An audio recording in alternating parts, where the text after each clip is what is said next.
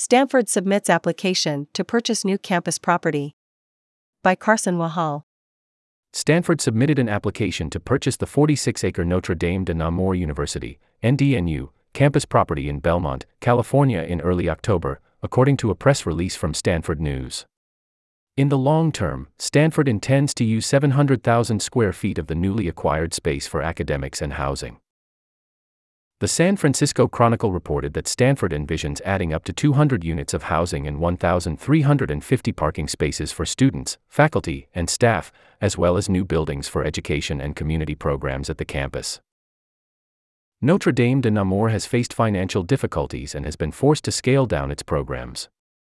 Stanford's purchase of the campus is meant to provide new financial resources to the school, according to the Chronicle. The campus is located in San Mateo County, approximately 11.5 miles away from Stanford's main campus, a roughly 20 minute drive. Stanford has yet to release specific plans for the campus.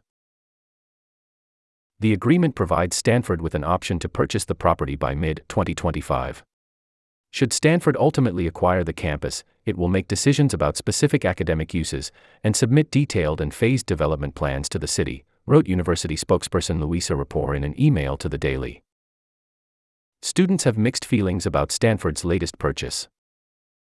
Tarul Ajmera LLM class of 2023, a representative of the Stanford Law Association, remarked that adding more residential units that reflect Stanford's subsidized housing rates could help more graduate students find accessible housing. Finding cheaper housing in Palo Alto is very, very difficult, she said. So either students end up paying more to live closer to the campus, or they live further, and then they struggle with commuting to the campus. So I'm very supportive of providing more residential facilities to students. As part of its expansion, Stanford has proposed a benefits package for the Belmont community, including steps such as preserving Ralston Mansion, the former country house of William Chapman Ralston, opening Corritt Field, an athletic field on the NDNU campus, for use, funding transportation improvements along the Ralston corridor, and establishing a Stanford Belmont educational initiative, according to Stanford Belmont's website. Danya Adibazpatia, MS class of 2023, a former resident of Belmont, said she hopes that these efforts will succeed in relieving congestion along the Ralston corridor and preserving historical architecture, but is skeptical that they will work. It feels like Stanford often isn't really listening to what the community is actually asking for, she said. Stanford Belmont's website indicates that it launched an extensive community outreach effort a year ago with a key goal to understand how Belmont residents engage with the campus and how they would like to further engage with it. This outreach effort drove Stanford's decisions in its community benefits package, according to the website.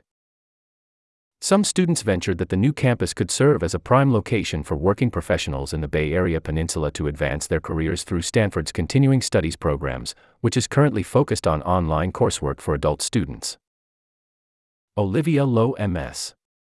25 and a student from Stanford's Honors Cooperative Program proposed that the new campus could act as a central startup hub, providing office space to the multitudes of Stanford born ventures with support from the Silicon Valley experts around them. Other students, however, are skeptical. Anusha Dvarkanath 26 and Joy Ghosh 26 are concerned that the funds devoted to Stanford's expansion could be put to better use helping existing students.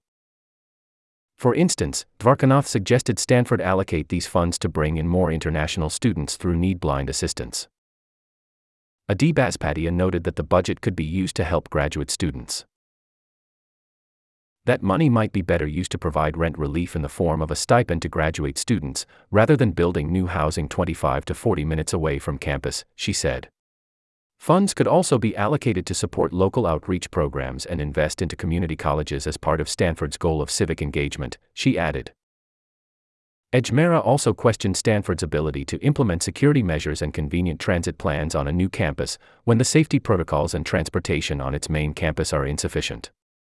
She further discussed the need to address immediate student issues over prioritizing a 30 year restoration project on an inaccessible campus. Stanford's next step is to wait for the city of Belmont to process the application and begin its environmental review of the plan, according to Stanford's press release. Carson Wahal 25 is a writer from Arizona. He's interested in studying economics and political science. Contact Carson at news at stanforddaily.com. Anjali Raghupathy is a writer for Arts and Life.